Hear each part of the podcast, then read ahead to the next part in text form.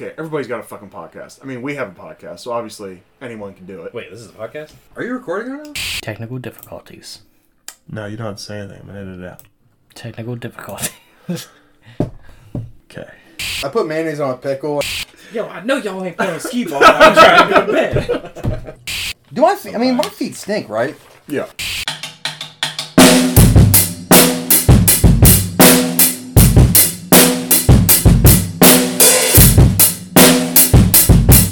What's up, Jason? What's going on, Tyler?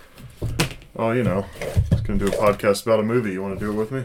Uh, you know, I've got some time. All right, let's do it. Okay. Uh, today, Taxi Driver. Happy 9/11.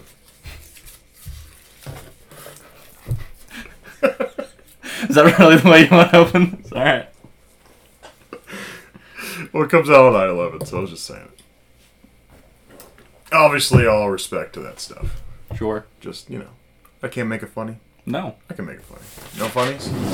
Unless it's about steel beams. You're right. It was definitely uh, not an inside job. No. I mean, this is better than what we were gonna do. I was thinking like we do a conspiracy doc Yeah. on 9/11. So Yeah, no, I'd say this is maybe the safer this is option. little, yeah. a little more mild, a a little, little less uh, isolating ourselves into Yeah, yeah. the the crazy niche of people who It's still about New York, yeah but we're not, you know, shitting on a national tragedy. yeah i generally try to avoid those on like recorded documents but it's more so in my free time i really like to let loose Yeah, that's fair. I was a taxi driver. This was 1976. it's a good year for me Good year, yeah. Um, how did you How did you enjoy the movie? so this this was coming into my first watch. Had had never seen it before. Didn't really have much context of it. Um, so I, I thought it was kind of interesting. Um, now that i've been kind of doing this with you i kind of like am nitpicking and noticing things throughout movies. So there's a lot of pausing and writing notes down as i kind of went through this uh, to see if they kind of mattered later on. Um, definitely kind of like a slow build but like definitely a lot of warning signs for like his character and and kind of uh, foreshadowing for how things were going to turn out. I think uh, being a little bit more cautious and looking out for those kinds of things worked out pretty well for me because I think I maybe got to enjoy it as a pretty complete thing on a first watch rather than having to go back and rewatch it a couple of times. So Nice. yeah, Uh, yeah, I watched this. I think in 2020 when I had nothing to do, and I went like, "What the fuck is it?" you know, just one of those. I, you know, you know, I always heard about Taxi Driver. I was like, "All right, what's going on here?" And just when it's slow and you're going, "What?" for you know almost two hours, and I was like, "I don't know," and then just kind of slowly like simmered in my head over the next like year. It's like I'd think about it every here and there. And then I was like, you know, let's give it another watch. And I watched it the second time, I love it. And every time I watch it, I like it a little more for whatever reason. yeah. So, Multiple watches, you probably get to pick up on maybe a little bit more of the minor stuff because you've already committed some things to memory. So yeah. You're like, oh, I didn't notice that. You know, this was like this, or Yeah. Well, and another thing I notice is sometimes I go into something thinking it's supposed to be like this, right? So, I, I you know, I guess everything with De Niro, I'm always like, oh, well, it's like some kind of mob thing or yeah, some, I don't know. So I don't, I don't know what I expected, but it wasn't just a story about a dude who's quiet. it's been You know. weird. So, I think that's what fucked me up on the first watch. yeah, you just had a different expectation for trying to fit it into a different kind of box. Yeah, once you know what it is and you watch it, then it's it's it's a fun time. It's Yeah. a good time. Maybe that helped me out. I kind of went in with just taking it as it was then, and Yeah. So, all right. So my first question. So what is? Does this movie have a point? If Ab- so, what is the point? absolutely has a point. Okay. So this this was something we had brought up before, and uh, that after doing some research, I felt like this kind of hit kind of uh, like my ending feelings on it once I had watched the movie of the. Um, but uh, so on uh, IMDb, um, it said on the original television version of the film, um, it had a disclaimer on it just before the closing credits, and I think it was just black screen, white text, and said, um, "To our television audience." In the aftermath of violence, the distinction between hero and villain is sometimes a matter of interpretation or misinterpretation of facts. Taxi Driver suggests that tragic errors can be made. Um, so, I mean, as, as far as the point, I think it's that, you know, people can kind of go down these paths, make these, you know, horrible errors on top of errors that kind of compound into them doing drastic actions. But depending on who's there to actually like witness, you know, either the the action or witness the aftermath of the action, it's kind of just on that onlooker to determine if it was a good or bad thing. You know, it's always just kind of up to the the witnesses and the survivors to, uh, you know, kind of narrate history. Um, yeah. I I find it un- interesting that they took that away. Like I, I mean, from this net. Why why would they take that off of the Netflix version? I, I find that yeah. it's big. It's a big piece. I think so. And I mean, maybe it was just as a way to like less guide the viewer. So like they can come to that conclusion that like, oh, like the the point was to still be left at the end be like, well, he wasn't really like doing a great thing. He wasn't really a hero in this situation. He kind of went off the deep end and just the aftermath now is looking like not bad for him. So I, I think it was just less trying to guide the viewers, but then whatever. Once they went to like the the TV version of it, they were trying to guide it. But I I, th- I thought that was a really powerful thing to have, like especially just right there at the the closing credits. Um, I, I think that would have wrapped it up nicely. So I, I feel a little uh, a little robbed. There just that that wasn't part of my initial experience, and I didn't see that until after I'd started doing some research. Yeah, and that that is um, be- yeah, because it does look like yeah. There's the thing in the paper, uh, in in some lore that I was reading, which you know can get out of hand when you start Yeah. re- reading lore. But someone said that that whole after scene is just Travis in a dream state before he dies, and when he you know looks in the mirror and things are like you know weird in the end. Yeah, that is that like oh no he's dead. Yeah. and it's like oh okay. Which is an interesting thought. I don't think it's what i, I mean i'm taking it for what it is. Something know? definitely like seemed off with that scene um, because I you know he kind of flicks the the mirror or whatever. We kind of see his face and it almost looks like kind of in like this weird panic. And then there's like this weird musical cue that goes along with it too. yeah So it's like it makes me think like like something has to be like off or weird in it. I don't know if it was just trying to show that like you know maybe it's just the the potential that like all that stuff is still in him. He could still take those actions again against Sure. other people, kind of thing. So like it, it seemed like it was wrapping this up. Be like, oh, you know, I'm recovered now. We're doing all right. Just driving taxi, still kind of life back to normal. And and maybe it was just kind of like a glimpse at like a you know, that it's still there. It's still in him.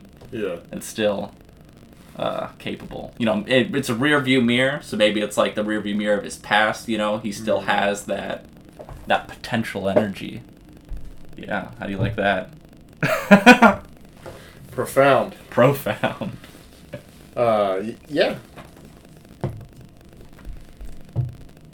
I don't, well i think it yeah no i like that i, I, I won't explain that. So that's good You're good.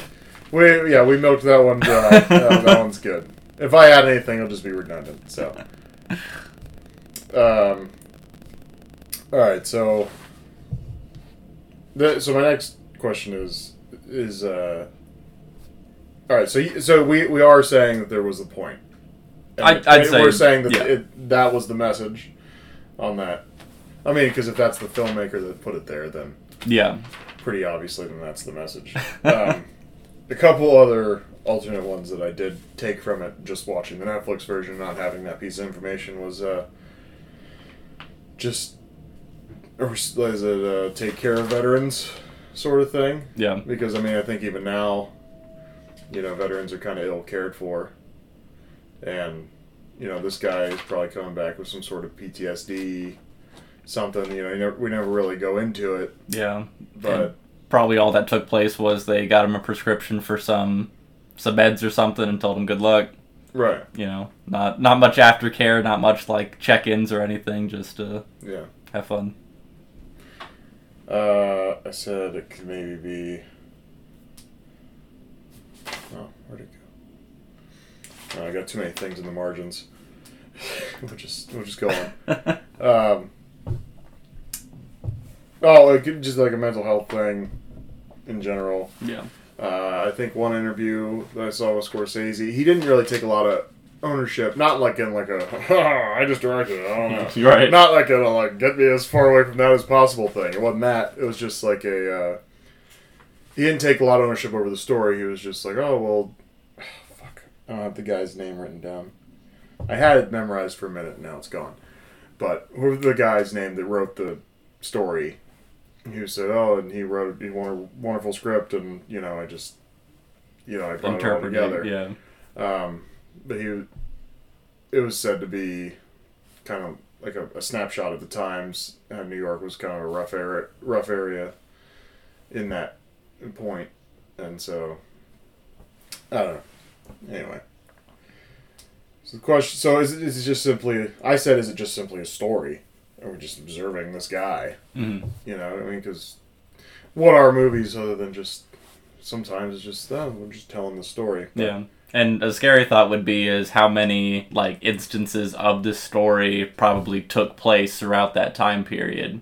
You know, like how many other people were, you know, kind of down and out, having a rough go of it, you know, maybe struggling with mental health, PTSD, anything like that. Yeah. And then they take this extreme action and uh you know, that that could be where we, we kind of come back to the you know the, the, the purpose or that that quote there at the end. Uh, you know whether or not it's a good action, a bad action, what the repercussions of that was, because Yeah. I'm sure it. Uh, you know, again, just depending on who was there to witness and tell that story. You know, probably a lot of good things being seen as bad, and a lot of bad things, like I would say here, being seen as good. So Right. So, next question basically is Travis is Travis Bickle a good person? no, No. I, I, I would say hard no, Okay. but not that it's so much of his fault that he's not a good person. Okay, so he's not a good person, but is he a bad person? Is he a bad person, or are are there just a couple screws loose, and you know things rattle around? Sometimes screws fall out, Yeah, and you know some bad shit happens. Because I, I don't know, I, you see glimpses where there's good intention in him. yeah, Right, the whole beginning of the movie looks very bright for him, where he's So in in like in, most of like that intro, it's still fine. But like what I had, uh, like as as part of the intro, this was after he had just applied to the cab job, and he's going into a little bit of his uh, like one of his earlier monologues. He's uh, you know talking about um, you know the animals come out at night and a real rain will wash them all off the streets. And I mean this was early on, so like some Yes. of that was still instilled at him as far as like the having negative thoughts either towards uh, you know, people of like lower class or just troublemakers in general, people Yeah. who cause issues, stuff like that. So I, I mean, as, as that, I still have to say there's at least a little bit of bad in him because I mean that's that's an awful way to just view the people around you, and it, it kind of already shows that like an intent or a wanting like some retribution or some justice to be done, yeah, kind of blindly, you know. Yeah, well, I think that it could be taken as he's. Uh, uh, Travis obviously isn't the brightest guy. Yeah, Uh, so, you know, he has this whole interaction with Betsy where, you know, he, he likes this girl and he's been kind of watching her creepily. You know, Which is cool in you could the do that. 70s, Yeah, yeah. you could blatantly just follow women in the 70s. It's fine. And, you know, he convinces her to go out. And I almost feel like he might have had that chance with her if he doesn't take her to the porno theater yeah, because maybe I'm misinterpreting, but I feel like she was giving off like, oh, I'm like interested in this guy when they're out, yeah. You know, at the diner having pie and coffee. Uh, by the way, apple pie with piece of yellow melted cheese on top. Not sure. Listen, Is that a the- thing the seventies people do? were a wild time, I guess. I don't know. Is that a thing people do? I've never heard of it. But um, anywho, so he has that whole interaction with Betsy, and you know after things go wrong with Betsy, is when things really start taking that turn. He has the conversation with the Wiz, yeah, and I don't just talk about what the Wiz said now. The Wiz sucks. He is one of the worst worst friends I've ever seen. Basically, it comes to um, uh, like this is when Travis is coming to him, but like being down and like wanting to like do something bad. Like he's, he's like basically telling him he's on the edge or whatever. Yeah. And Wiz is pretty much just saying, "Do whatever you want. We're all fucked anyways." And it's like, like no, that should never be advice you give to anybody. It's Like, more or less true, Yeah, but like that's just but that's not that productive. when your dude's like, "Hey, I'm thinking about doing some bad things," you don't know what the bad things are, so Yeah. maybe try to. you know, Steer steer, him away away. no, he didn't stand a chance. And you know, then he's walking away, and he goes, uh, "He goes, you all right? You're all right."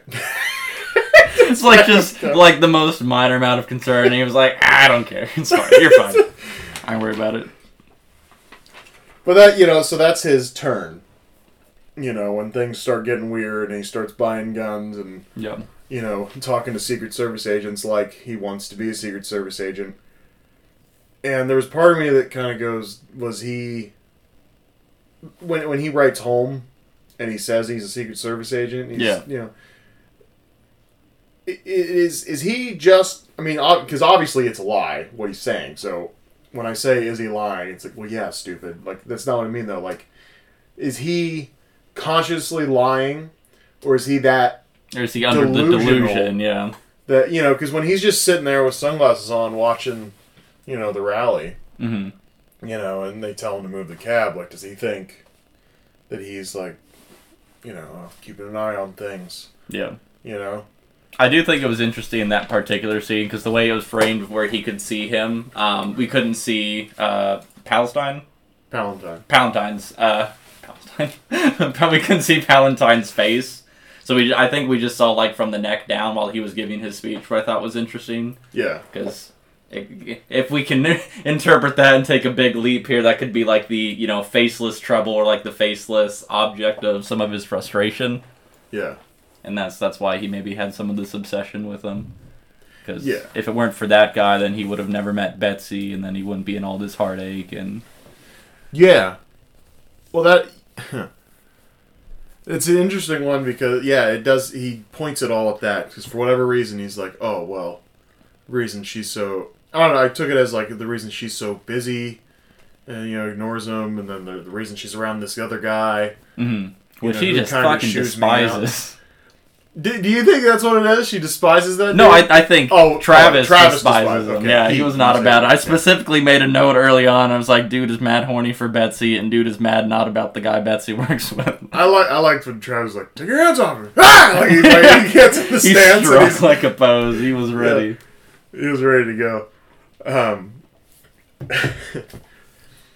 but yeah that yeah what you said face yeah the faceless just symbol of which is interesting because he's still got the you know Palantine Yeah. posters in his apartment And Like, he's seemingly, still- he's still like promoting him, like Yeah. when he's doing his taxi stuff. Because and and that that scene was kind of interesting too when he was actually doing the ride, um, because like comparatively to what we had seen for his character so far, he wasn't like super high energy. Like he wasn't like super talkative or chatty. He was you know kind of, you know, just chill.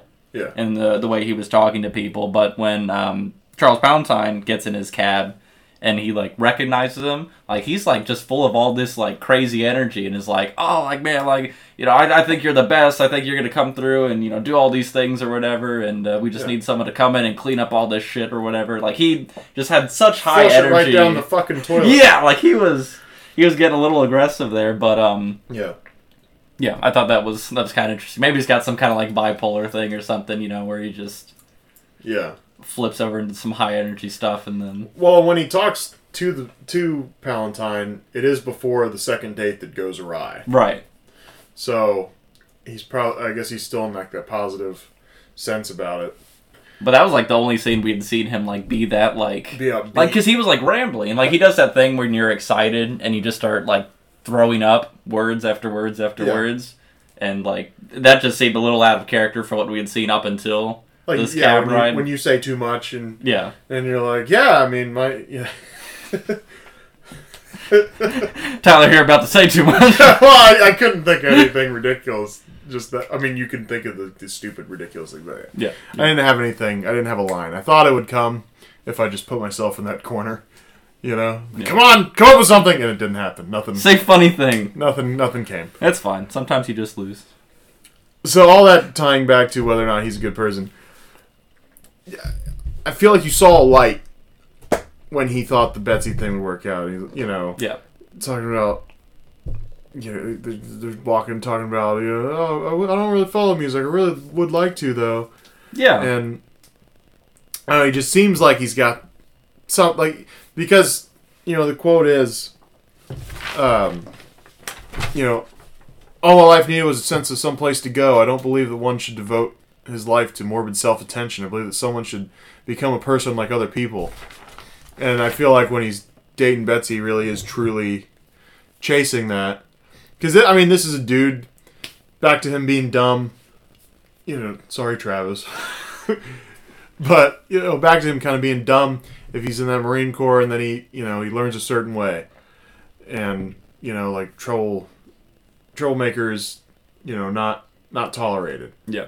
right? So then when he sees troublemakers, I feel like there was kind of a red herring in him, that him kind of staring down black people, where you thought that like maybe he's racist, and I think it just happened to be that like, you know, I because like it was kind of delusion in the, uh, like an illusion in the cafe that first time where he's staring at those dudes at that table, but like you said, that other shot is just just white Yeah. people over there. And I mean so- that that could just been the way it was framed. Yeah, like we it pans over, we see like these guys just kind of like staring him down. I think they all even had like sunglasses on, so like it just it looked like it was kind of like a you know like I'm being watched, I'm being observed. You know maybe some of that paranoia stuff. Yeah. Because when it kicks back to like another frame from being on the other side of the diner, we just see like a couple rando guys, and it's not even the guys Yeah. that we had seen in the prior scene, and that, that could have just been the way it was framed. Those guys were further back, but I thought that kind of added to the uh, a, bit of like the delusion and paranoia. Right. That he just thinks he's being watched, and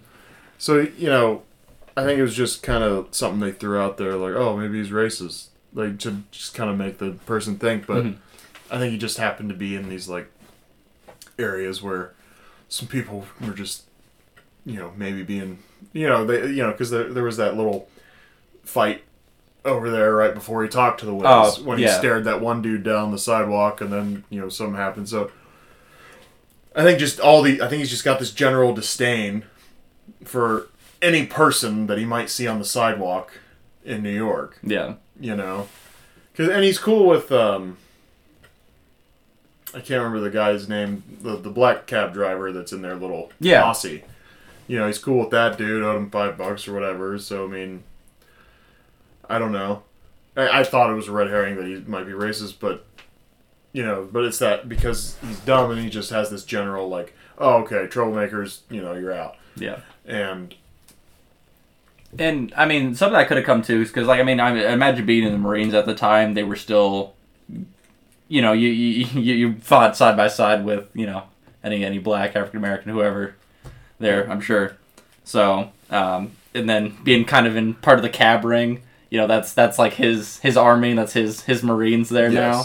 So and uh, you know, if if we were just to maybe to argue the other way, maybe just because that was part of like his squad, his people, that he would have. Uh, you know, maybe treated him differently or something. But I, I, I still agree with you, though. I, I think it just absolutely was a bit of a red herring. Yeah, and so so there's those the, the glimpses where he's trying to be a good dude, and then you know he goes and like he's trying to help Iris out. Um, For who, though? Or well, and see that was kind of quite. But I'm gonna finish the You're right, you're right. the Travis Bickle being a good person thing real quick because I've been on it for like I don't know ten minutes now. It's fine. Because I, I I've basically dove into every other scene in the movie. Uh, we you know we're going on the merry-go-round, and then is Travis a good person? So we're coming back to it. Um, so yeah, these glimpses. He's trying to help Iris, but at the same time, he's got this kind of blind energy rage thing. You know, he he lays it out right there. You need that some. He needs uh, he needs some place to go. That sense of purpose. You know, because Betsy did him wrong, and this happened, and then um, he has. I don't think we have a name for the guy in the cab uh, that tells him to, you know, Yeah. you know keep keep the fare going, and he's saying, "Look at the woman in the window." It's my you wife. know, he's not my apartment. He's not my apartment. You know, it's a not a good word, apartment, and uh, you know, so I'm gonna kill her with 44 Magnum, and then he says, "It's so funny to me that Martin Scorsese did that scene." Um, and he says, "You see what a 44 Magnum do to her face?" And he goes, "Or her pussy." That you should see. That you should That see. you should That you should what, see. A, what a 44 Magnum do to a woman's pussy. That you should see. I like the line execution Yeah, there. that that whole scene was really interesting. I, I didn't know that was him too until you had actually mentioned that. Um, so that, that was kind of interesting there. But I kind of like just the like Travis is just kind of sitting there like just taking in the information. He's just like, Well, and it reinforces it because it's right after all that Betsy shit. yeah. So it's just it's You just know? getting the gears turning for him. And I, I think the comment I made was that uh, Travis, yeah, Travis getting inspired by the dude about to murk his wife to take some action with his own life. I was like, that's maybe Yeah. not where you should be drawing And then what's the first gun he asks that the gun salesman about? Yeah. You know, 44 Magnum. You got a forty-four. Um, so you know that guy reinforces it, and I think there's that last chance because he's on the phone trying to you know talk Betsy into going out with him again, and he's telling her he sent her flowers. Yeah. I did read somewhere that somebody interpreted the camera going away from him down that hallway was that like even the you know camera following him around you know was just too embarrassed for him in that moment Oh. when he's on the phone. I was like, well, that's an interesting way to interpret it. I Um, can't even look at him. I well, because I took it more as like a, oh, like are they panning away because like someone's gonna come around the corner, you know? Because the whole thing is like you know New York and you know it's a little seedy. Right? I, I So too was kind of gonna- expecting like someone to pop up or like an altercation to take place. But yeah, but then it's just so I thought it was an interesting thing, but that that I feel like that's that last line of hope where it was like, oh man, like Betsy, you don't know what you're doing by turning this guy down, create a monster. yeah, And then, uh, yeah, he just fucking. He goes off. uh, He doesn't go right off the deep end. no, it's it's a I mean, gradual he, he takes the trail at least. You know, he doesn't just like jump right off. There's a trail Yeah. going down. He, he, he falls down the stairs. yeah. So, I feel like there's good stuff there. I feel like in his mind, he's probably good. yeah, But then in the end, when he gets all these all this credit for when he, you know, saves this girl and kills these you know this pimp and all this, you know, I think the only reason he came back and did that because he didn't get to do the thing he was going to do to the senator, you know, the Yeah. presidential candidate. You know, so he's like, "Well, I still got all this yeah. energy. I gotta, Gotta do, do something, something with it. do something bad with." And so it was just kind of coincidental that he did something good. And I mean, you're still not supposed to kill pimps. you know what I mean? Like Generally, killing people is bad. generally, killing people you just shouldn't do. yeah, Um, but so is he a good person? No. Is he a bad person? I just just also, a bit. I would go with like a there's a shade of bad, yeah, but I'd still mostly go with no. I don't think he's a bad person. yeah. From there's, and, there's that's good in there. And and boy, is that kind of not the point? Yeah, Is that you know we can we are the now witnesses of observing the action. Now we have to make that call. But I'm sure, yeah, him to him, he's he's Jesus Christ. He has cleansed New York, Yes. and all is well. he killed that one pimp or that one girl he met. the whole reason he knows about her is because, you know, she gets in his cab one night. She, you know, she's trying to run away, Yeah, and you know he's dumb, and he's like, "What?" He's just kind of looking at her like, "Oh, I don't know." yeah. Like he just he wasn't looking for a fight or any like trying to think. He was just like maybe if I wait, this will settle itself. And then you know, Harvey Keitel plays uh plays Matthew or Scout or Sport. Sport, excuse me. Um, which is hilarious if you've seen Harvey Keitel in literally anything else. like he's the wolf in Pulp Fiction, and he's this long haired, like goofy talking pimp dude in this movie, and I think it's hilarious. yeah, Uh, of course, I think you said you wrote it down. Be cool, bitch. yeah. Be cool, bitch. Because he said that like several times, and like that was I think I wrote no context else for that scene. It's just be cool, bitch. Be cool, bitch. Bitch, be cool. Be cool, bitch. Which, of course, then is funny years later in Pulp Fiction. It's like, tell that bitch to be cool. Full circle. Full circle. Harvey Keitel tells us about. Um, fuck, where were we going with that? Oh, the whole reason he knows about Iris. Iris is because you know that whole deal. And when he goes back to the hotel, he gives back the, the dirty twenty. He holds on to this twenty, he's sitting in the diner to pay back. What's his name and the cab crew, and he sees it and he just like puts it in his pocket over here. It just feels significant. It was the most crinkled up dollar bill I'd ever seen in my life too. Yeah. it was rough. Um, I feel like I had another couple of questions or something. Oh, I said is he racist, but we kind of tackled that, and is he a good person? So no. I said, is Betsy shallow? And the relationship wasn't going to work anyway. After watching it the most recent time, I said no. Because I, I had a whole thing where I was saying like, well, maybe I think she wanted like a kind of attention from. It seemed like her and the dude she worked with were kind of on opposite ends because hmm. their first interaction they watch, I feel like he's more uh, eh, pursuing her ish, not not directly. Like neither of them ever were like super direct. Yeah, but maybe just b- trying to build something there. Yeah, and you know she was more uh, flirtatious. I think the second time around, where she's asking him about like lighting the match if you were missing these three fingers and all this. Yeah, Um, but he which- did a terrible job. By the way, he didn't even try. He Yeah. was just rubbing the paper against his teeth. Like, come on, like you're not. Come on, it didn't look good. That could have been a little more. You could have made it look a little better. Yeah, but I mean, maybe the point was that he just really didn't give a shit at that point in time. I was just waiting for her to be like, giving up and go. So Can, are you are you it. still standing here? Can Yeah. I stop brushing my teeth with this matchstick? Right. Like she was more flirtatious in that instance, and he didn't really seem to care. But then, if you watch when Travis comes in, and he's trying to talk to her on the desk, you watch, his head keeps like popping out from behind the post, and he's kind of like, huh? Huh? Huh? What are you doing? So that was fine. Of course, he walks over right after Travis leaves. Yeah, Uh, so is it? She's shallow, and she's not really that day, that particular day. She's not really getting the attention from that dude. And this guy walks in and like, oh hey, I'll go with you. And then you know, first sight of trouble, aka go to a porno movie, you fucking out. yeah, Or was she actually into him, and then he took her to a porno theater, and that ruined it. yeah. Either way, it was the straw that broke the camel's back. Uh, I don't think she's shallow. I think she was legitimately interested the first time they went out, Yeah, and I and I think it was just the, the point that was just a weird thing. Yeah, I definitely agree with you. I, I think there was some interest there. Um, you know, kind of from what it seemed like we were setting her up as a like, you know, she was, you know, kind of spending all that time volunteering because it was something she was good at, but she didn't really care much for it. It seemed like Yeah. at some point.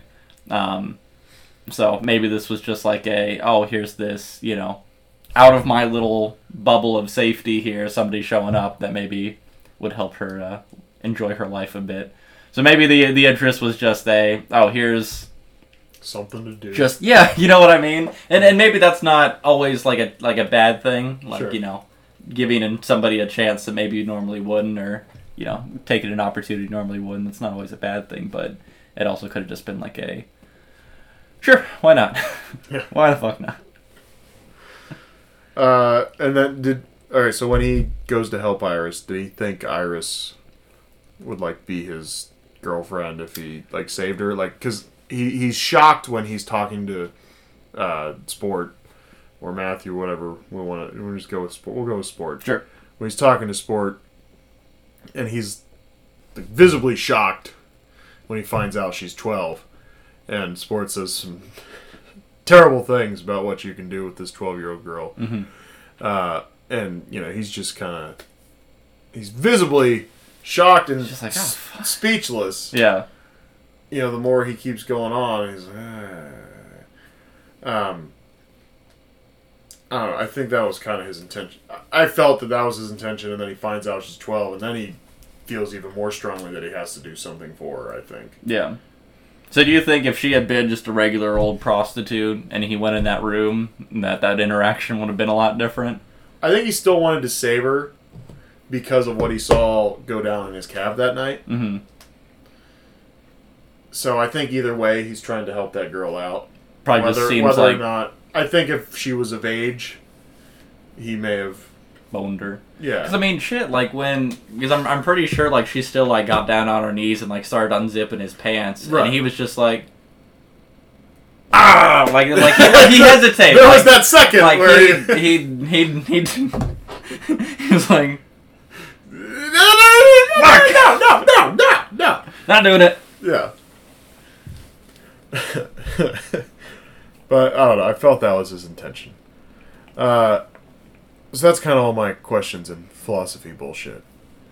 Um. So I was just gonna go to observations, Yeah. but if you want to, or do you have observations that you want to like go back and forth on that?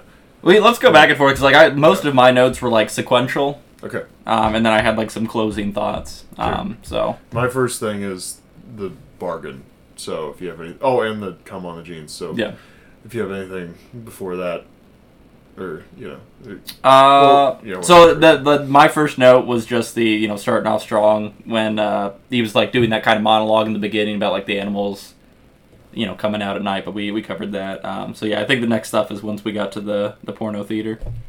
okay.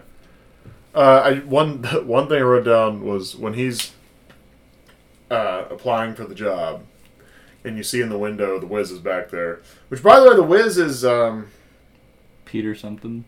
fuck, I, uh, I didn't write him down for some stupid fucking reason. But it's the, it's the it was the dad, and everybody loves Raymond. Yeah. which you you he looks super familiar when you're watching it, and then you have to. I had to look it up. Yeah, same. He, and it was like he, he looks like that guy. Some yeah. So that was that was cool. Uh, he's bald even in '76. Yeah. so that's kind of funny.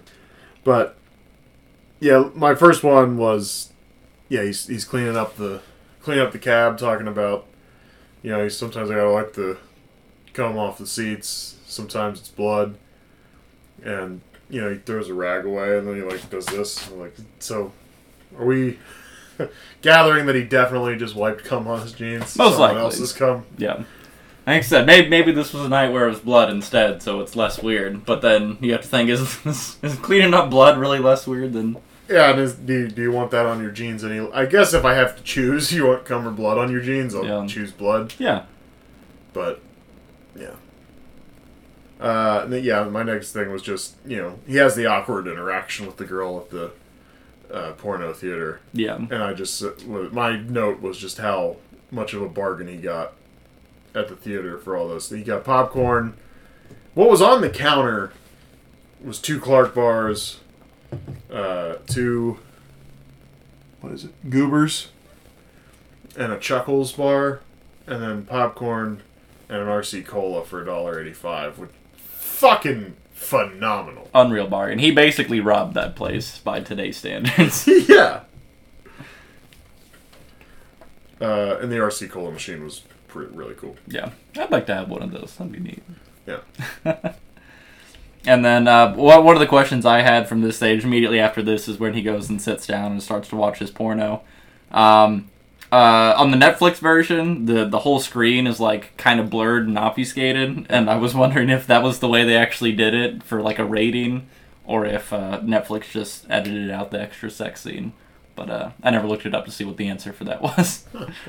But it, it I, like I said, that was one of the scenes I was watching again this morning, um, just to kind of go through and finish notes. But um, it just it looked really out of place, and you can almost see just like a like blurred square that they just put over top of it. So Yeah. I was wondering if uh, if Netflix just put that up because they didn't want it. They didn't want to. Yeah. Yeah. What? So there's an.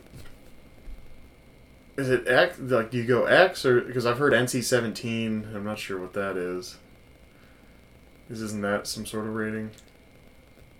I don't know because like ours is really supposed to be like adult on Yeah. duty kind of thing, so that'd be 18 and up. I don't know why you would have one that would be 17 and not 18. Maybe seventeen doesn't have to do with ages. Maybe Yeah, I don't know. I'm confused. Yeah. I feel like I've heard people say NC seventeen. I'm not sure what the fuck that means.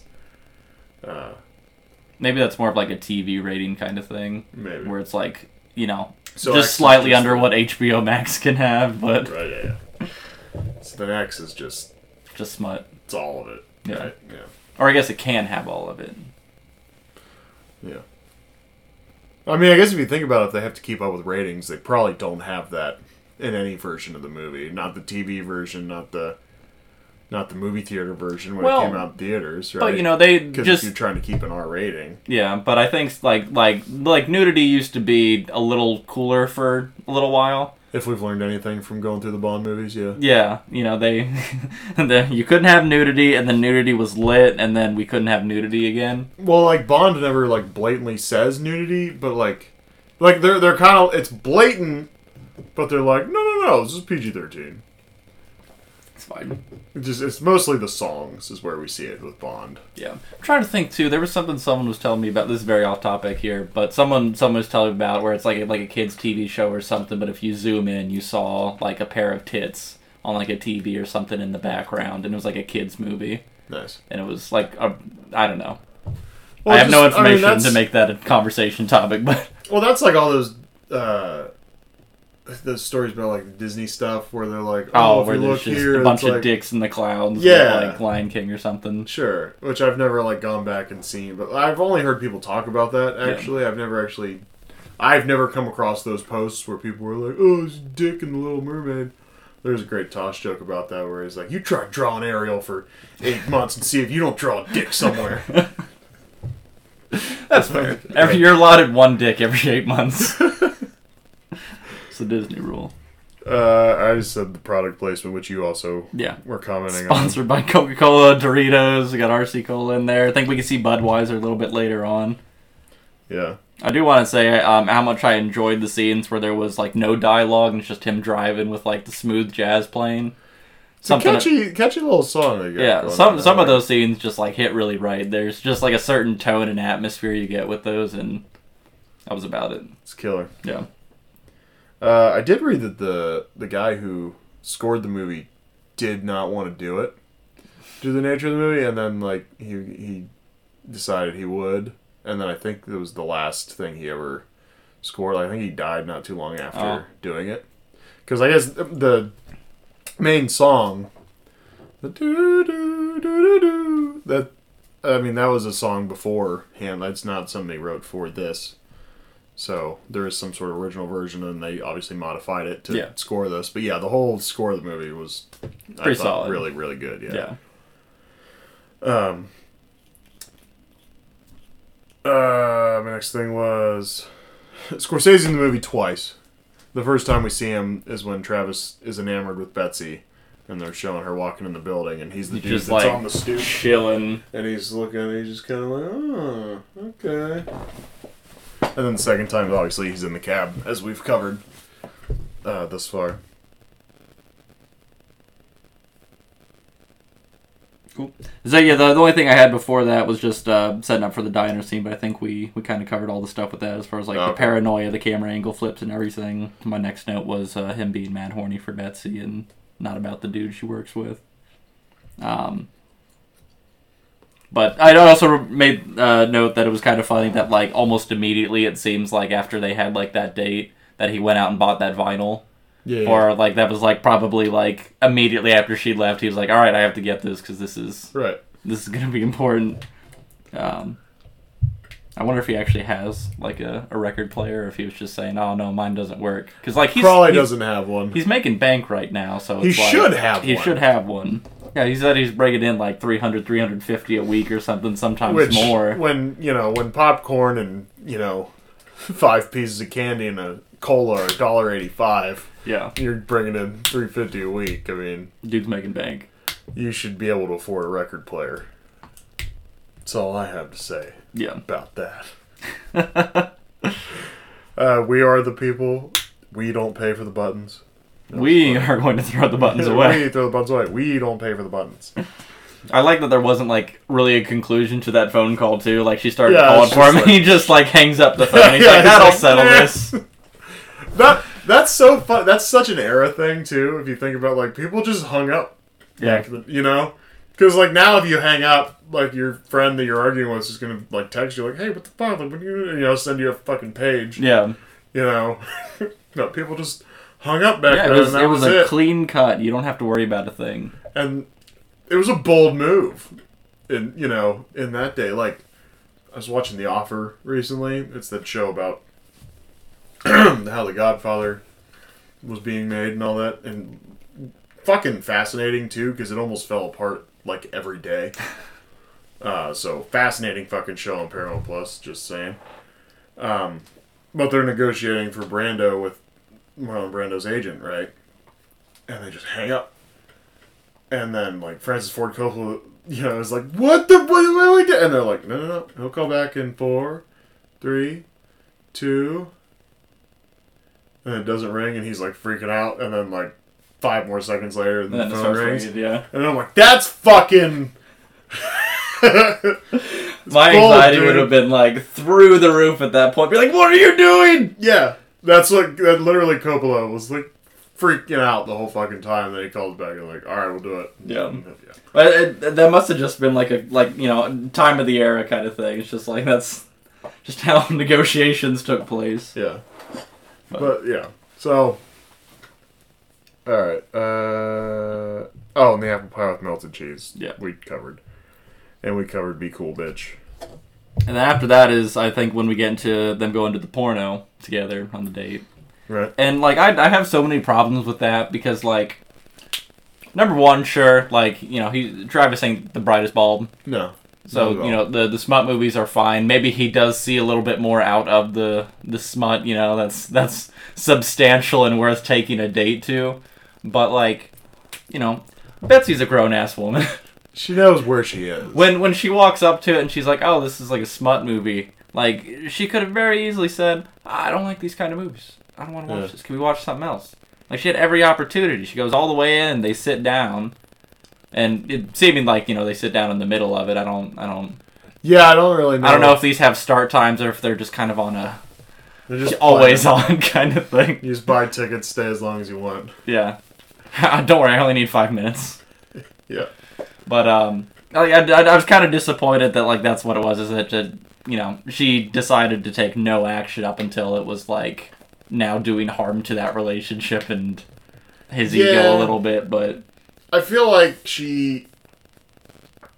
I feel like she was like like we talked about earlier. Like I don't like I, like I said at first I thought she was kind of shallow, but then watching it, you know, a couple more times is like actually I think you know if he wouldn't have fucked up, it probably goes further. yeah, Um, I feel like she almost had a little bit of trust in him when she because she when she asks him like, "Hey, like what, what you know, you gotta be kidding me! This is a dirty movie," and you know Travis, and Travis is confident. yeah, You know, he goes, ah, "I mean, what are you talking about? it's a good one. Trust me. It's- yeah, it's, a lot of couples go here." And she's like, "Okay." And walks in and fucking freaks her out. So. So I I don't know. I don't know if the disappointments. I feel like it's a mutual misunderstanding, and that's why I initially said she was shallow because the second it goes wrong, it's Yeah, I'm she's like, I'm talking out. to you again. Yeah, and and I was a little bit annoyed with uh, like some of the aftermath, like when he was calling her up in that uh, scene, like in the hallway, um, where like the camera was panning off of him and stuff. Like I was kind of annoyed that she was like, uh, so she answers, she's talking to him. He's like, "Can I call you again?" Okay, cool. Like I'll call you tomorrow. Like she absolutely told him he could call her again, Yeah. and it's like, Well, why why not just cut cut it off? Like just be like, I don't think this is gonna work. You know, let it let it be dead. But to be fair, we didn't hear her end of the line, so she might have said no, absolutely not, and he was like, okay, I'll call you tomorrow. Yeah. like it could have went like that. You're right. It absolutely be fair. That's fair. That's fair. I was thinking too. I wondered if he like he's having this conversation still with her voicemail because we didn't hear any of her dialogue. So like if he's having He's having a conversation and simulating her answers in his head. yeah And then just go, did you get the flowers? You, no, you didn't get them? Oh, okay.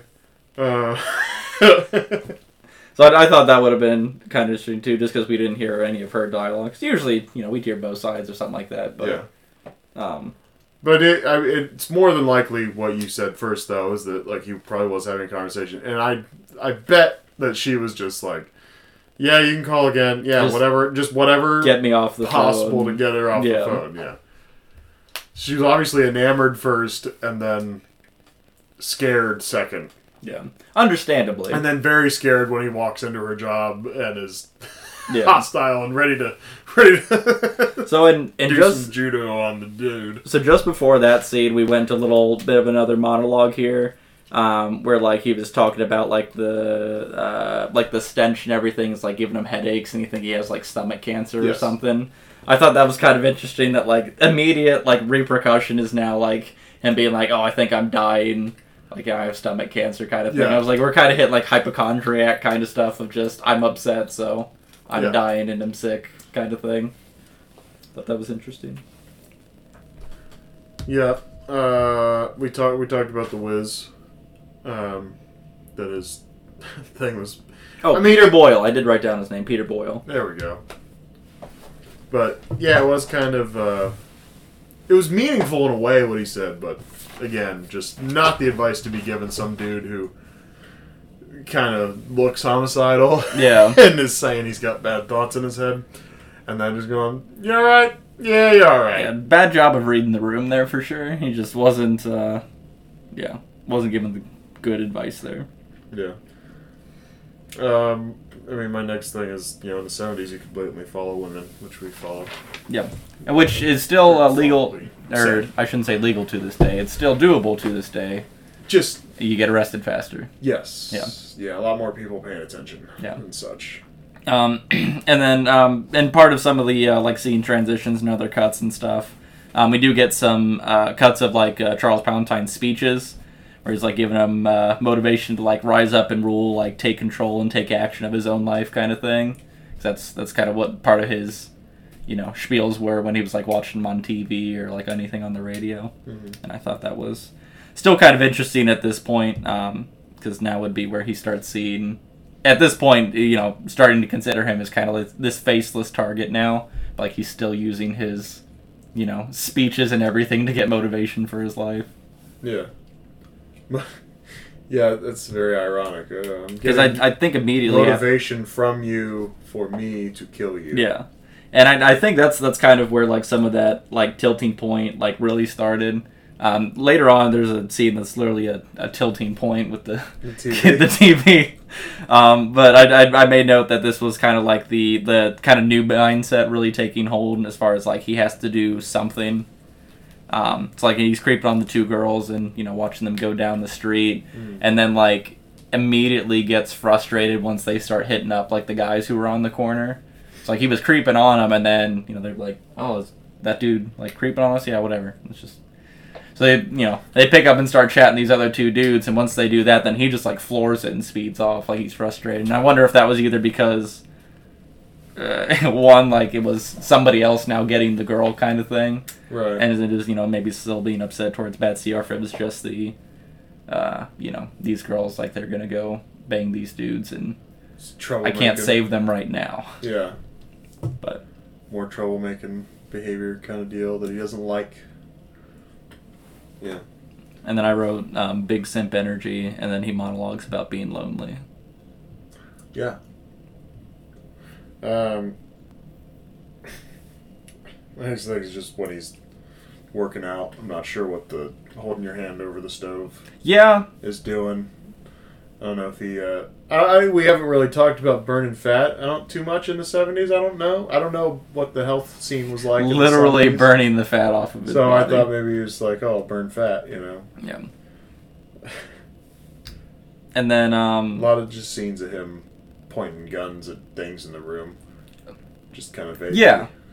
and and and then we also get to the scene like uh like where he's uh you know doing kind of his journal writing or whatever part of the monologue and uh, we see like the the picture on the wall that him and Betsy talked about getting organized his eyes. Yeah. and then um, still has like those posters for Charles uh, Palantine in there too so Yeah. it's like some part of him is still like still there and like like supporting and like life is fine but then it's like there's just this other part that's still going in its other direction that's like all right we need to do something. We need to take some control in our life or, or do something crazy.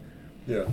Um, and then I uh, I rambled on about uh, being spoiled to have cell phones because you know dude's just waiting off on the corner, just kind of pivoting aimlessly until they pick him up to go you know buy the guns. hmm So I was like, we're we're so spoiled because like I feel like if I was in that situation, I'm just be like, where the fuck am I? Who's picking me up? What am I doing with my life? Yeah. Because you know, whatever. Yeah. You almost. Yeah. Now it's like, I'll walk outside when you're here. Okay, Yeah, I, I will not even leave the safety of my home Yeah. until you have been pulled outside for five minutes and made sure the coast is clear. Yeah. Um, so yeah, and then we, we talked about like when he's looking at the guns, like he immediately asked for the 44 Magnum. Um, Easy Andy is a cool ass name for this this salesman. Fucking a. Um, and yeah, the fact that he like buys all the guns too is, Yeah. is kind of obnoxious. And like And I don't know, Couldn't get a record player. yeah, and like like I don't uh, like I feel like that'd be a red flag for for Andy. Like be like, oh, you, you you want all of them? It's not Andy's responsibility to worry about that shit. He, Yeah, and then he's trying to him like he just coke tried to and upsell. shit. It was almost humorous. The, the of coke, grass, weed. Yeah, I it's get you a Cadillac. It's like I'm Yeah. just waiting for the next like thing. It's like, like I got I got medieval swords. You know, just like keep listing shit off. I've just got a bunch of shit. Yeah. What can you do? I got a storage unit downtown. You want to come look around? Yeah. I got rocking chairs. But I was kind of surprised too, just with him being a marine, that like he didn't already own a gun, and maybe the point was to have stuff that didn't have serial numbers. Right. Like when he ends up shooting the dude who's robbing the convenience store, like he leaves the gun there, and I'm assuming that's because it's identifiable, yeah. and you know, Yeah, did we not have? Fin- oh well, okay. We there were fingerprints, but it was like a whole thing where it's like if your fingerprints on them, like even if your fingerprints on file, they have to literally go through and be like, yeah, like much more tedious no, handwork. No, no. yeah, that that sounds like hell. Yeah, Because like you know, we, we did a lot of those serial killer docs, and it's just they're all based in like old, just older like 60s, 70s, 80s. yeah, because the technology just wasn't there to and you just fill in the blanks. solve it and- fast enough. Yeah. Uh, my next thing was the "you talking to me" scene. So I mean, if you got anything before that, we can Uh, cover it. But I just wanted to touch on the fact that that like rail system he had on his arm for the gun is like without a doubt the coolest thing ever. And Assassin's Creed stole that for their uh, oh, for sure. for the uh, the assassin's knife or whatever that was in the wrist thing. I thought the thing was so cool. Like I was like audibly like excited seeing it, and like when he did the flick and the gun was in his hand, I was like, this is like like I feel like a cheesy scene out of like a spy movie or something. But he did it himself, and it wasn't cheesy. Yeah. that, that was what made it so cool. But like I, you could have cut that out and put it into like a cheesy spy oh, movie, Oh, and it would have fit fine. But yeah, I just I thought that thing was so cool because he just builds it out of like a drawer with like the slide and everything. yeah, it was sick. it was pretty cool. I enjoyed it a lot. But yeah, so the you talking to me scene is something that's super interesting to me, just because it's it's one of those quotes that's burnt in history, and you've seen things reference it, Yeah, you know, TV shows and shit like that. But I, you know, you never know what it's from sometimes when it's something, you know, from '76 and you're born in '95. You don't know what the fuck you know is going on. Mhm. And so it was interesting to see it because you don't know. I didn't know it was from this. So watching it, you know, the first time and like, oh, this is that thing everybody says, yeah, you know, and then it's just interesting because you you always expect it to be this. I at least me, I expected it to be this very volatile scene, like an actual confrontation. But Yeah. no, he's just talking to himself in the mirror. Um, oh, it's just interesting to me. yeah. I also wrote down for some reason that some part of this made me think of like uh, Tobey Maguire and Spider Man, like when he was like looking at the mirror and doing the flexing kind of thing. Yeah, yeah, yeah. Like I don't know why, but somehow that was like I saw that scene and then that's like the energy my brain went to was like, why does this remind me of Spider Man? I mean, yeah, and for it's that. Yeah, that's it's the same fucking energy for sure. Travis is Spider Man. Travis is Spider Man. In another life, yeah. yeah, I mean, hey, they said Spider Man was a vigilante, so it kind of fits. Um, I love the part where he's like rehearsing his speech too, and he has to like start over. Yeah. I really love that that was like a thing that they kept in and it was like intentional to show that like you know he's rehearsing these lines, and um, part of this made me go back to a scene from The Boys, um, where it's like this guy who's just like consuming a bunch of kind of like sort of like propaganda media, I guess. Like he wakes up, he checks his phone, he turns on the radio, he's listening to like all these podcasts and stuff about like uh, you know like the uh, super terrorists or whatever, and you know be vigilant, keep an eye out or whatever. And he does these weird like you know kind of staring at himself in the mirror things, and it just you know does a cycle of like wake up, podcast, you know breakfast, go to this convenience store, consuming all this media. And then at some point he starts to get like anxious and nervous and feel like he has to do something one of the guys who runs like this convenience store is like foreign and comes in one night car drives by so like his eyes kind of look like they light up with the headlights hitting it. And he's like are you fucking super terrorist? And he pulls out his gun and is like yelling at him and then just shoots him. Hmm. Like he gets no reply from the guy or whatever he just shoots him.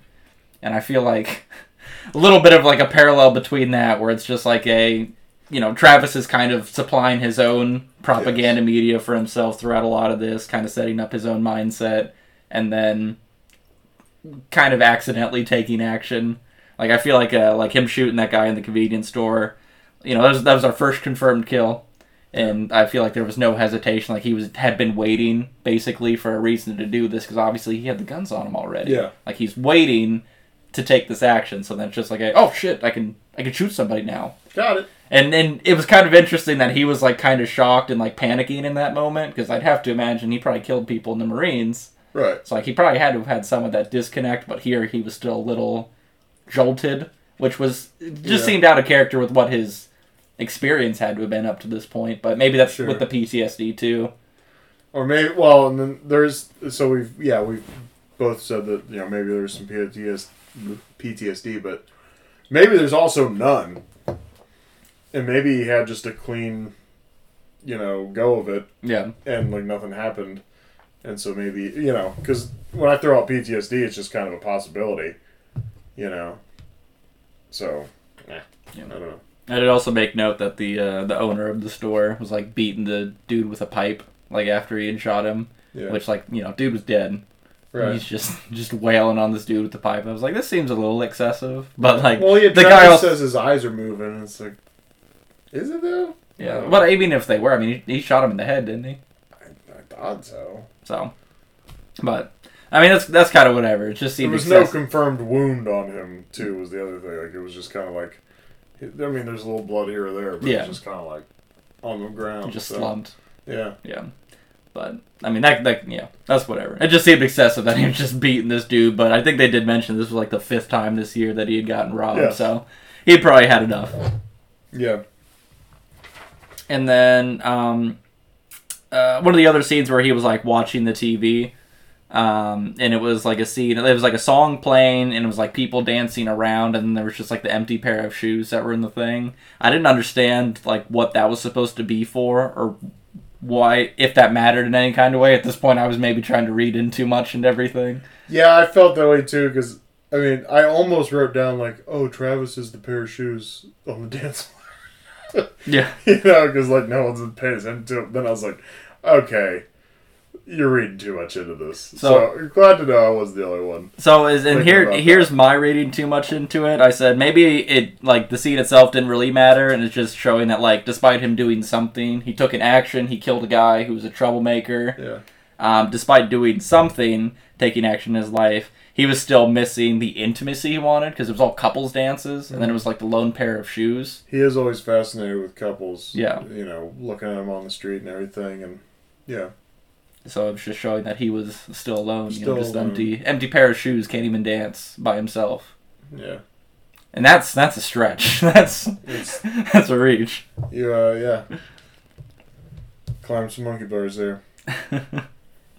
Uh, I thought it was significant that he gave back the dirt. I mean, I I mentioned this earlier, but he keeps that twenty the whole time, and when he pays the dude for the hotel fee, Yeah.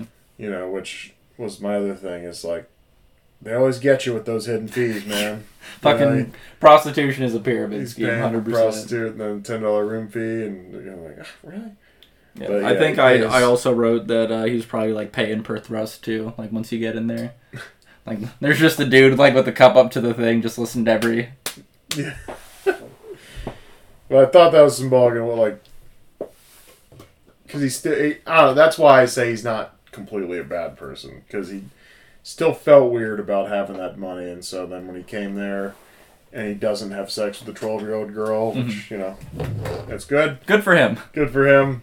And then he pays with that dirty money, so significant, I thought. Yeah. Uh, and then one o'clock for breakfast, and they don't say where. Those those all three kind of just go together. Yeah. And then Just my, just show up for breakfast somewhere. I'll find you. I'll find you. and I won't kill you.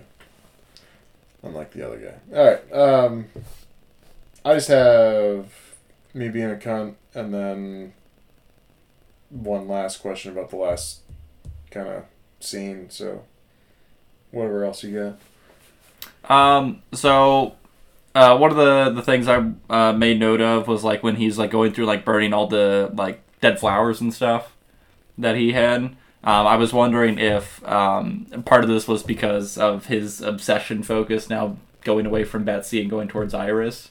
Because now that he's got a new focus thing, it seemed like he was like, all right, fuck Betsy, get rid of kind of the the the memories, I guess, of her, so he can maybe reprioritize and refocus his life a bit.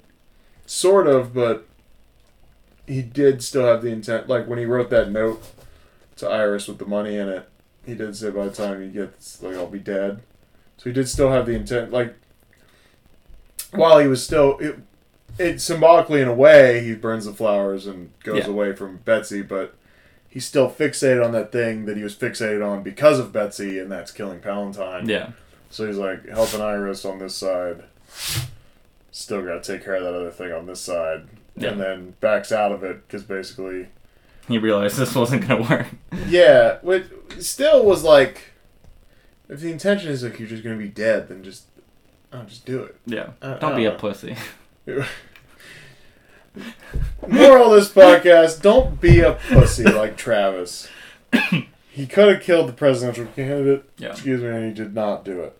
I love the the DIY mohawk he also had. Yes. And um, I, I noticed it too. That it probably means nothing, but like he when he was standing there with like his arms crossed earlier, he was trying to mimic one of the other like Secret Service guys who was Yeah. there, and the same kind of thing. Like in in this scene where he was watching the speech after he had cut his hair, he was doing the same thing, just like sitting there with his arms crossed. And I was like, he's still still kind of playing his own delusion that maybe Yeah. is this Secret Service dude or you know something like that. But So yeah, and so then that I just thought of this, so maybe it's stupid, because you know, Sure. half baked. but uh, I don't know who Henry Krinkle is. And so obviously it could have just been a whole fake name deal. yeah, But is that the address? Like, is he sending that to like his parents' address or some shit? You know, and that's like the lie. So the Secret Service information gets sent to this parents' address, and usually we don't know where his parents live. Yeah, but the information would have been an application, and he already told his parents that he's in the Secret Service, so I feel True. like that would break Like I said, half the immersion. man. Half baked. Yeah, but I mean, yeah, maybe there there was a point or like a significance for that address. you But would think, because he did just. But he also pretty much fucked up the zip code. It's like zip codes have five numbers, so yeah, it was probably just a straight up lie. Like I said, half baked. yeah. Well, I mean, half baked. and, and maybe that for him was even half baked. You know, he was just like he's like, well, shit, like they're gonna think I'm a crazy person. I'm just giving fake information. Ha! I've I've outsmarted the Secret Service, Yeah. and he's like, oh shit, I don't know zip codes. My bad.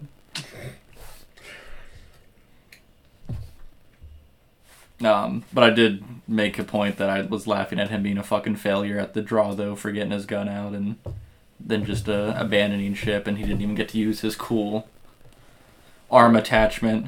Loser. And then I wrote sponsored by Budweiser because I think the next scene he's just drinking a beer. Yeah. Going crazy. So, I don't know. So you're positive that he did take a med of some kind? I felt like I saw between. him still taking meds at that point. Okay. Because my my thought was, you know, he says the thing about no more pills, no more this, that, whatever, and I mean, I'd have to go back through and watch again, but I was pretty sure he didn't take any pills. And then when he gets back from, you know, the failed assassination attempt, uh, and then he's like taking pills and you know Yeah. drinking the beer and everything, which. If, if it is some sort of antidepressant, not not the best idea. I'm pretty sure right there on the but- bottle it says do not Do not, consume yeah. alcoholic beverages. Yeah, So read labels, guys. good labels. But what else you got?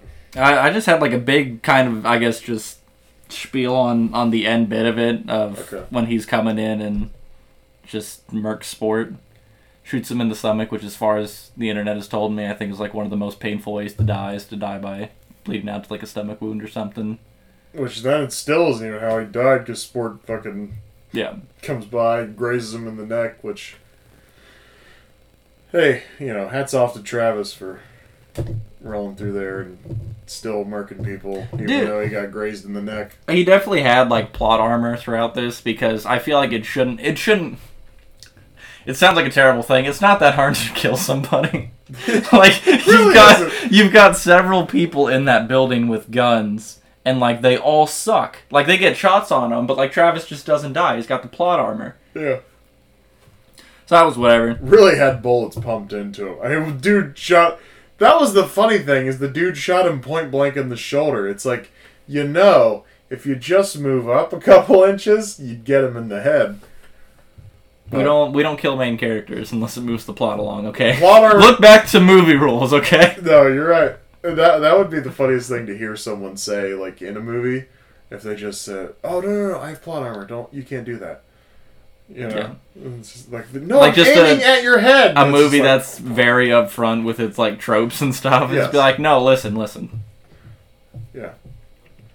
Um, So yeah, I I found it ridiculous that like he, he he shoots sport and then he goes over and like sits on the porch for like a couple of seconds. yes. And I don't like I don't know if he was just like trying to you know decompress from having just shot this guy and like okay I got to go in.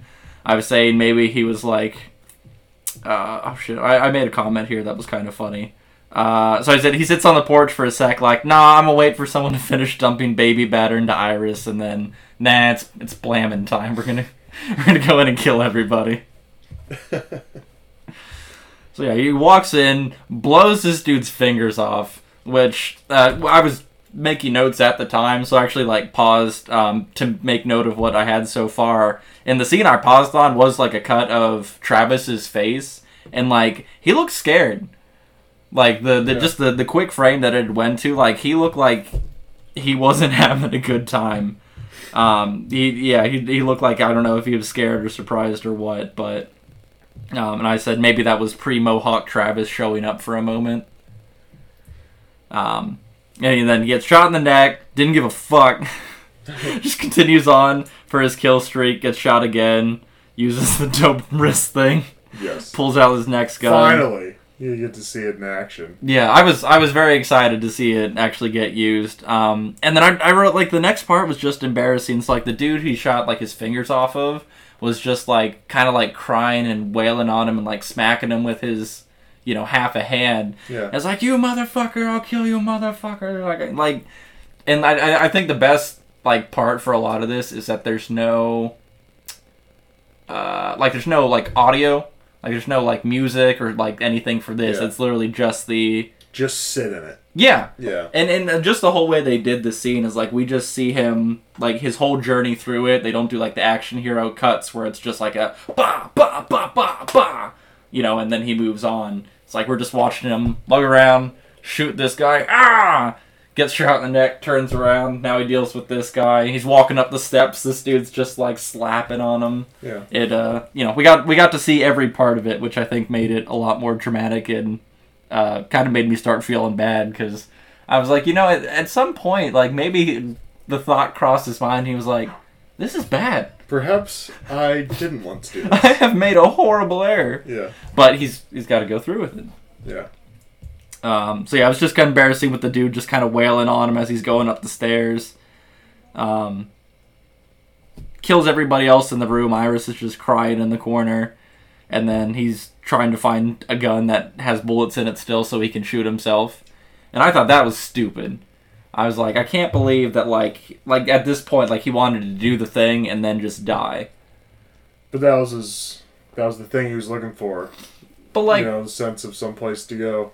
but what if like he did really good? Like, what if he went in here and killed everybody Which and like didn't get shot? right? Does he still want to? Would would he have still shot himself? Because I, I feel like it was maybe like yeah, as far as he was concerned, he was probably gonna die there. But like he still wanted to make sure. still got this lingering thing of like you know because he was gonna go shoot the senator and he was probably intending on shooting some Secret Service guys. yeah, And so I think that he was probably somebody that wants to.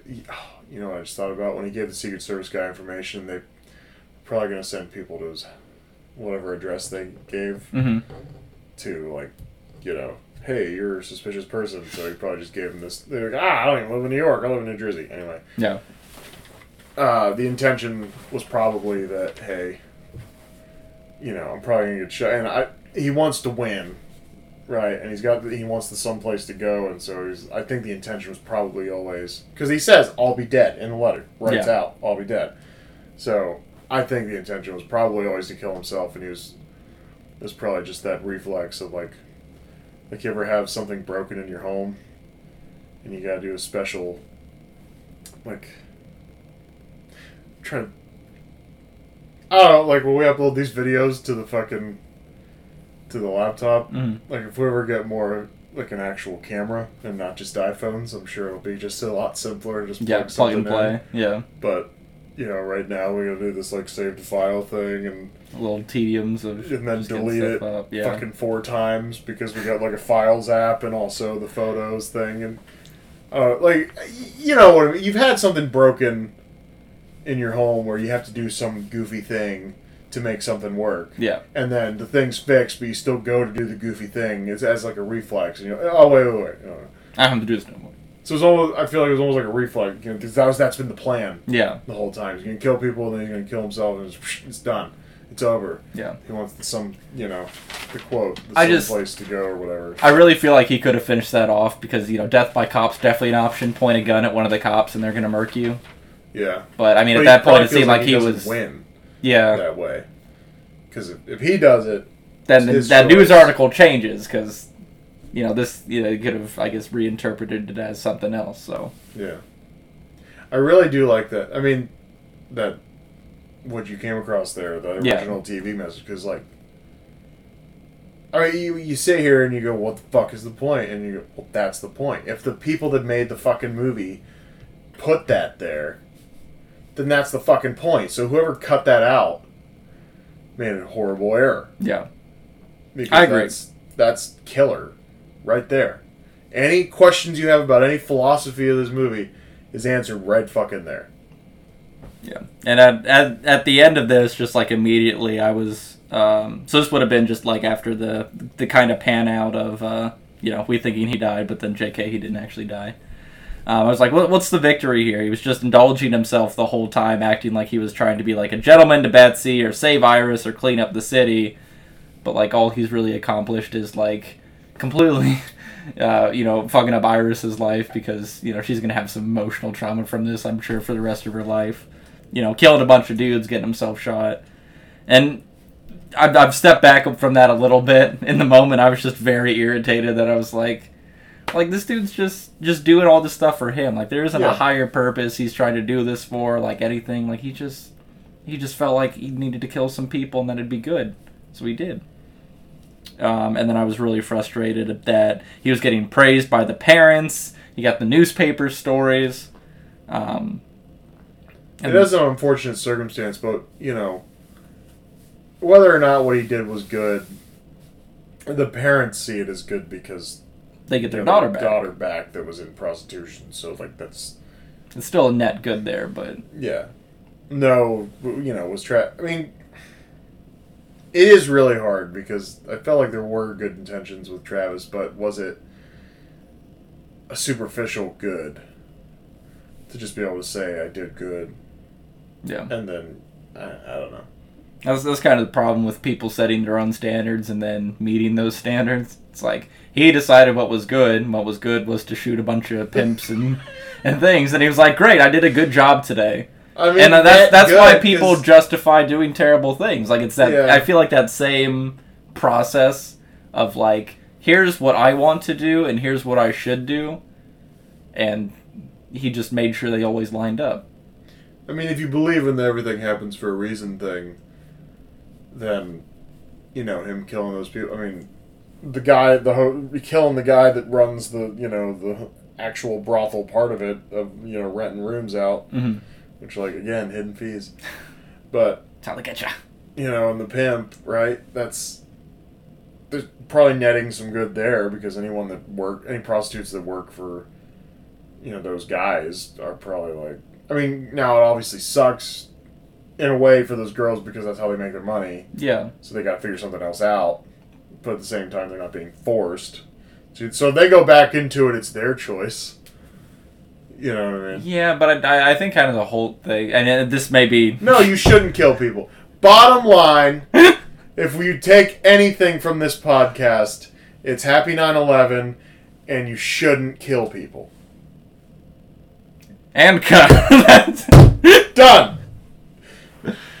uh, Now, fun fact about the prostitute though, they they based what they wanted Jodie Foster to do on a real prostitute who they talked to, right? And so the girl that is, you know, Jodie Foster's like friend that she's walking around with mhm. is the prostitute that they based everything off of. Um, at least I read somewhere, so you know it could all be alleged. I should really stop just giving the disclaimers and I should just be like, you know what? I'm saying it. This is the internet. Yeah. Vet it. Do your own research. yeah. Uh, or just have a disclaimer at the bottom of every podcast. Oh, the information said here is not true, necessarily true. It's just like the quick ramble. yeah, yeah. Contact person is not liable for any damages. yeah, yeah, yeah, yeah. Um, but like, yeah, like that girl, like when they were having a meeting with her, actually was putting the, you know, sugar on the jam that Yeah. was on the toast. You know, so they just based uh, all the outfits and all the uh, mannerisms, that kind of thing, yeah. on that girl. It was interesting. Um, obviously, Travis is sleep deprived. I'm just going through my last bit. Oh yeah, you're good. Uh, obviously, Travis is sleep deprived. That's the end of the girl thing. I know. I just I ran ran right into the Travis thing. It's like, and then Travis, you know, he's based on a hooker too. No. um, going into Travis, me just being a dick, and like, well, if you're having trouble sleeping and you're probably going insane because you're not sleeping. So if you just try a different mattress because his bed did not look comfortable in the least. Yeah. It looked like just your standard, probably military type cot. hmm You know. That's that's what they said, man. Be like, ah, can't sleep no more. The beds are too soft. It's like sleep on the floor, then you fucking idiot. Go to bed. Yeah. So there was that. That's just me being, you know, dicky.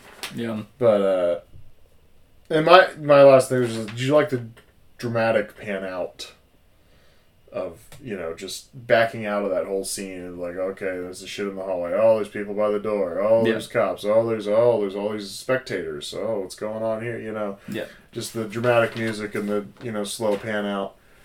I or did you like it? Yeah, I I really enjoyed just those types of scenes. Like anything that kind of goes through like the aftermath, especially when it's something kind of like big and crazy like this, like you know, pretty much a, a mass shooting. Um, uh, you know, you kind of go through and it's just like you you kind of start to process. You have time to process. Like, well, now what?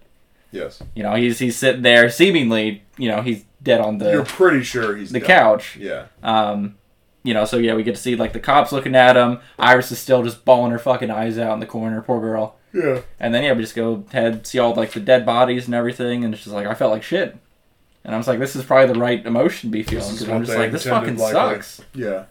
Then they give you that little glimmer by being like, "Oh, he's alive." Yeah, and I was like, oh fuck you. I was pissed that he was. I warned you, brother. I was pissed. I didn't mourn him. No, I, I felt like this was now justice that that like his potential energy for for doing bad actions had now been served. I was just throwing a Thor quote in there. oh, it was a joke. I keep messing these up today. That's I'm right. sorry. Well, you had messed the other one up on the podcast. We were just talking before, so. Well, now they know because I've said it. Oh fuck! Yeah. Now they know you messed two Don't up. worry, we can edit that out. Uh, yeah, I thought it was super goofy the first time I watched that. I was like, well, what? Okay, dramatic music, slowly pan. Okay, great. Okay, yeah. okay.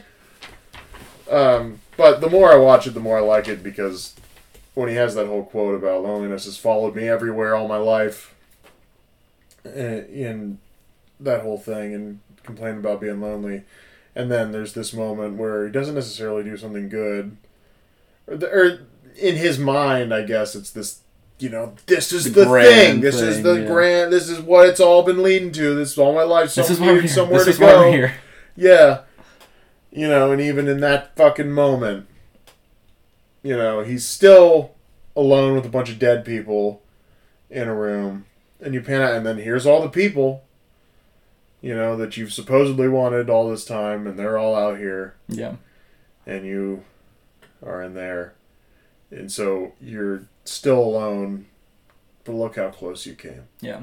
And now that I think about it, it is kind of a weird dichotomy that the, uh, the I'm probably not using dichotomy in the right way in the sense, but um, like the the, the main thing was going to be killing Palantine, which would have been very public, everybody around to see it and witness that action. And then the action he actually takes is now in private, and people just see the aftermath. Yes. So but it is and it's still lonely and I, I think as you mentioned when we were talking about it uh like betsy shows back up yeah, and, and you just said she's kind of go ahead you said lionel stick So, oh god.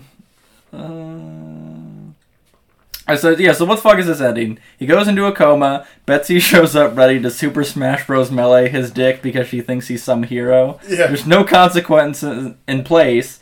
Bet you she invites him up to listen to that record. And then I wrote that she does not. That's on me. But I figured that would be a very cheese ending. Was to i think if he asked he had the pass yeah. you know what i mean like the, it was all expenses paid This one's on me. yeah all expenses paid ticket to pound town yeah. Um, yeah, it was a little goofy. The whole Betsy thing, and I see why people would, the, the lore people would come and say like, "Oh, it's, This is the dream. dream or- sequence." Yeah. Um, it is funny though that you know, you know, the lack of loneliness is what he's always been. Uh, okay, this one's another half baked thing, Okay.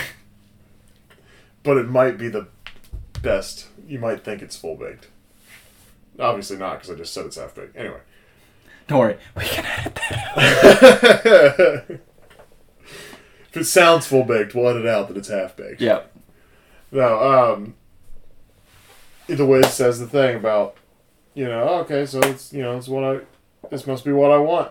You know, seventeen years and ten years at night. You know, why don't I have my own cab? This must be what I want to drive someone else's cab at night. Yeah. You know, and then Travis is talking about being lonely and complaining about it, and then this thing happens. Betsy comes back and is kind of down to fuck. It seems. And then he doesn't even pursue her. He's just like, okay, bye, Betsy. Get out of my fucking cab. So is he just doing what he? Is, is it what he wanted all along? Was just to be lonely? Yeah. Did he want to just be alone the whole time? Maybe what the Wiz said actually reigns true, and it wasn't just a bunch of mumbo jumbo Maybe. that he came up with off the top of his head. So the problem is, so the so what? So the only reason he did any of this crazy stuff is because he was trying to take action on a want he didn't really have, and thought he was because if we go back to where it's like you know a person should be a person kind of thing, where he was like, or you know people should act like people do or whatever. He's like Right. this like this is what a person would do. Like this is like I have to take action. a person would Presidential candidate. candidate. A person would. Maybe we should edit that part out too.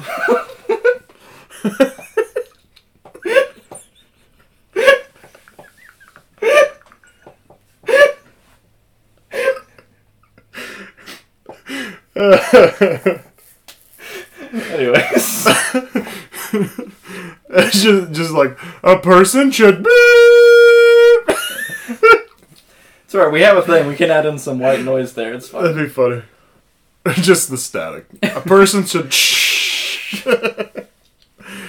anyway, um, I don't even know where we are now. That was pretty funny. but that that Seems like a good good time to wrap it up. We we, we, we could circle jerk all day about yeah. what the actual meaning is and such. So But what's our lesson? Don't, kill people. uh, yeah. So, oh, what would you, uh, what would you give it? I'm more in letter grades at this point, All right. so you can use whatever you want. I'm just, I think it's easy because I kept saying numbers, but I was like, see, the numbers still like when something, I, when a movie I don't like, I rate a movie I don't necessarily like, but it wasn't necessarily terrible. So I'll say like seven, but like seven is still seven out of ten if we're talking Mhm, that's seventy percent. That's a C. That's a C minus, really. right. So in that sense, you know, C is more what I wanted to say, but seven out of ten in a rating seems way higher, and so everything's just at this, you know, seven threshold, which just Because seems grand scheme of things, you're really only rating things between a five and a ten. Has, has anything really come under a five? Right. No, I don't think so. So- Maybe maybe if we ever watch something like I don't know Sharknado or something, you know. But yeah, so I just ra- me personally, you can do whatever you want. That's what I keep telling everybody else. Like you can do whatever you want. Me personally, I'm going letter grades. I mean, we have to do the numbers thing for Bond because we started, Yeah. so we just got to keep the continuity. But for this, I'm just uh, I like I like this a lot. So I'm done going like, what do I think in the grand scheme thing? Critic, a critical response and everything. I'm done It's doing about that you. whole bullshit. So for me, this is a B.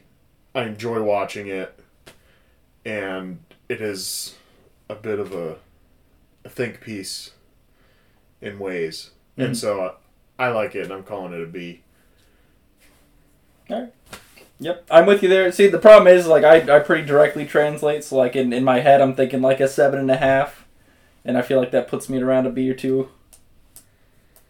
So it, it's it's something I, I really would like to kind of give this a while and, and watch through it again. Yeah, Uh, just kind of like another full thing and kind of see how I feel after that and, and write another a five set of minute podcast just like Taxi Driver Revisited. yeah just a quick like you know like "Oh, i think i had some goofy thoughts but here's what i think now Yeah, that would be a bad idea. Because I, I really would like to go through it again and kind of see if my opinion changes on any of this stuff. Now that I have, I know what the end is going to be from the beginning, so I can kind of look at it with a, a bit of a different scope. But um, I did really like the movie. I'm, I'm glad that I only had to watch it once to like it, and that I wasn't like you, and you know maybe wasn't you know too too critical or overthinking it at the time. yeah But uh, maybe that's the plan now. Is I just have to overanalyze every movie on the first watch so I can get my money's worth. yeah well i mean whenever we cover one i have to watch it at least twice because i feel like like like i didn't notice you know the dude she worked with like peeking around the pole first second or uh, third time i watched it. You know I was watching it this most recent time where i noticed he's going oh, what's going on over there Yeah. you know I I feel like you just you just pick up more. So i try to watch everything at least twice and in theory everything we cover i've watched before. So i'm hopefully on maybe a third fourth or you know in the case of you know when we did like goodfellas and pulp fiction things like that Yeah. you know we're talking about i don't know 40 50 Many much. many, times. many, many, many, many times. Yeah. You know. So I don't know. Some of the older movies too would be cool to, like, or or our our older podcasts. Do a would be cool to do like a, and it just short because Yeah. you don't want to redo the whole thing.